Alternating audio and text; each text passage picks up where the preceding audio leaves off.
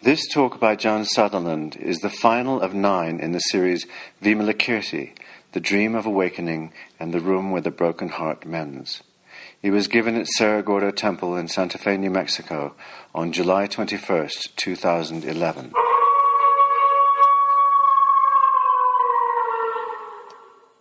Good evening, Bodhisattvas. It seems like another lifetime ago, but um, a bit of, of old news first. We were speaking a lifetime ago about um, the Gulf oil spill. Do you remember that? We were speak, speaking about the year of the bleeding ocean and um, talking about how the deep heart responds in such a time when there's so much turbulence at the surface of the waters. And um, I made a, a, vow at that time to um, install solar electricity at, at my house. And um, this being our beloved New Mexico, it took a year. and it was supposed to, the last connections were supposed to be made today, and the switch turned. But this being our beloved New Mexico, maybe tomorrow or on local time sometime soon, um, m- my household will be run by the sun. And um, just wanted to follow up on that vow made last year. Um, tonight is the last night, as far as I know, at this moment that we'll be spending with the sutra that Vimalakirti spoke. And I wanted to leave you with one image that um, comes from toward the end of the sutra. And then I wanted to, to leave time for any questions you have still about it, any comments. And some of you have spoken to me about how the sutras meant a lot to you and um, been a source of, of something good. And, and I would love to hear any comments you have about that, of what you you take away from, from the months we've spent with the sutra. So the image from the end happens um, after this um, this this uh, debate about non-duality. That's the culmination of the, the, many conversations that go on in the text. And then there's um, a lunch break because Shariputra starts to worry about how, how everybody's going to eat. And um, Vimalakirti can read his thoughts, and so he sends someone off to a land very, very far away on the other side of the galaxy called Many Fragrances. Um, to, to t- get, pick up some takeout for the bodhisattvas. So, so a single bowl of fragrant rice is brought back from the land of many fragrances, and of course, that single bowl feeds the thousands of people assembled together without being diminished in the slightest. And um, two, two small things that, that I loved about this passage is that in passing, the bowl of fragrant rice is said to be made of mercy. And all who partake of it, everyone who is fed by it that day, begins to exude a wonderful fragrance, which is uh, similar to the fragrance that the trees exude on the planet, many fragrances. So at this point, this um, forest of fragrant trees decides that they will walk in a slow and stately manner back to the gardens on the outskirts of the city where the Buddha is staying with his uh, community. And they arrive there together. And Ananda, who's the Buddha's attendant and has been staying with him there at the garden, says, Gosh, you smell really nice. what is that fragrance? And he asks Vimalakirti about it. And Vimalakirti describes it as follows. This is the image I wanted to, to leave you with from the sutra. He says that, that um, in our lives and in our spiritual lives, there are times when we partake of this bowl of fragrant rice made of mercy. And that when we do that, for a while, Ananda asks, For how long does the fragrance last? And Vimalakirti says, For seven days. But what I mean by that is, for a while.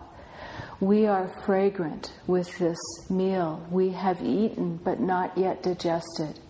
And in the time before we digest it, it acts on us to um, purify any poisons that are within us.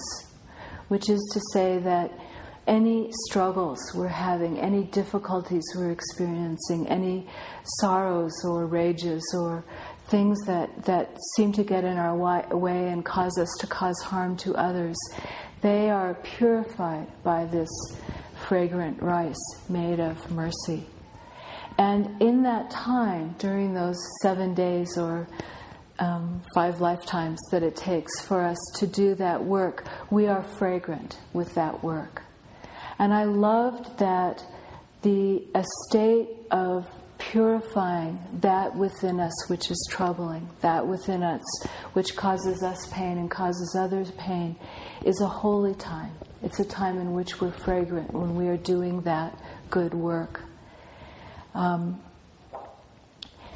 and then after those that time, however long that takes, um, when we are fragrant with the holy work of purifying ourselves, which I would like to um, contrast with a very common idea in Zen that Americans seem to particularly like, which is the stink of Zen. And the stink of Zen means whenever you're doing anything that's sort of ostentatiously Zen, you know, sort of proudly, um, ornamentedly Zen, that's when you're you have the stink of Zen. And um, I'd like to replace that, or at least add to it, the idea of the fragrance of Zen. That when we are doing this good work, when we are allowing our troubles and our struggles to surface so that we can release them, um, we are fragrant with Zen. That is the fragrance of Zen. Anyway, after seven days or five kalpas or however long it takes us to do that work, then we digest the food and we no longer are fragrant with it. And that moves us to whatever the next thing is. That is the nourishment, the fuel for our taking whatever the next step in our journey is. And I hear that um, fragrance going away at that point as being because whatever this step we take is, whatever this next uh, thing we have come to, it has become ordinary. It doesn't even have a fragrance. It's just our ordinary lives now. We've completely digested it, we've completely made it our own. And then that cycle gets repeated over and over again, and then we eat again, and then we purify again, and then we move to the next thing, and that provides the fuel to go on to the next thing. And on and on it goes uh, in a kind of endless cycle. And that is one of the, um, the closing images of the sutra and a kind of um, benediction, I think, on whatever you have eaten of this sutra, whatever you have taken into yourself, whatever you are in the process of digesting. Um, that is your fragrance. And may you go on to the next thing and the next thing and the next thing, and may it continue to provide the nourishment you need for that. And just to remind us of why we do that, I wanted to bring in a koan from a few hundred years later, which is about Layman Pong, who was called the Vimalakirti of China. And um, Layman Pong is the guy who falls down on the ground, and his daughter Ling Jiao throws herself down next to him and says, "I saw you fall, so I'm helping." So that's that's Layman Pong. And um, at, at a, on another occasion, he's visiting a, a Chan teacher named Dayu, who's his Dharma brother, which means they both had the same teacher, who was Great Master Ma. And uh, they sit down to a lunch together, and Layman Pong starts to serve himself from the common bowls. And Dayu says, Don't you know that in the Vimalakirti Sutra it says a bodhisattva should never eat anything that is not given? So, you, in other words, you shouldn't be serving yourself. You should only accept food when it is offered to you. And Layman Pong responds, When I eat, all beings are nourished. So that's the next thing to remember. We do this eating so that all beings can be nourished. And the koans are full of beautiful um, evocations of that. They're, they're, it um, likens us to horses and cows, where it says the horses eat and the cows are full. Rain falls on North Mountain. Clouds gather on North Mountain. Rain falls on South Mountain. So, all those ways in which whatever it is we're doing, we're doing it within this um, vast system of interpermeation. And to remember that that's why we're doing it. So, that's the image I wanted to leave you with. And I do want to have time for questions, comments, um, anything you want to say about, about what you take, what you have eaten of the Vimalakirti Sutra.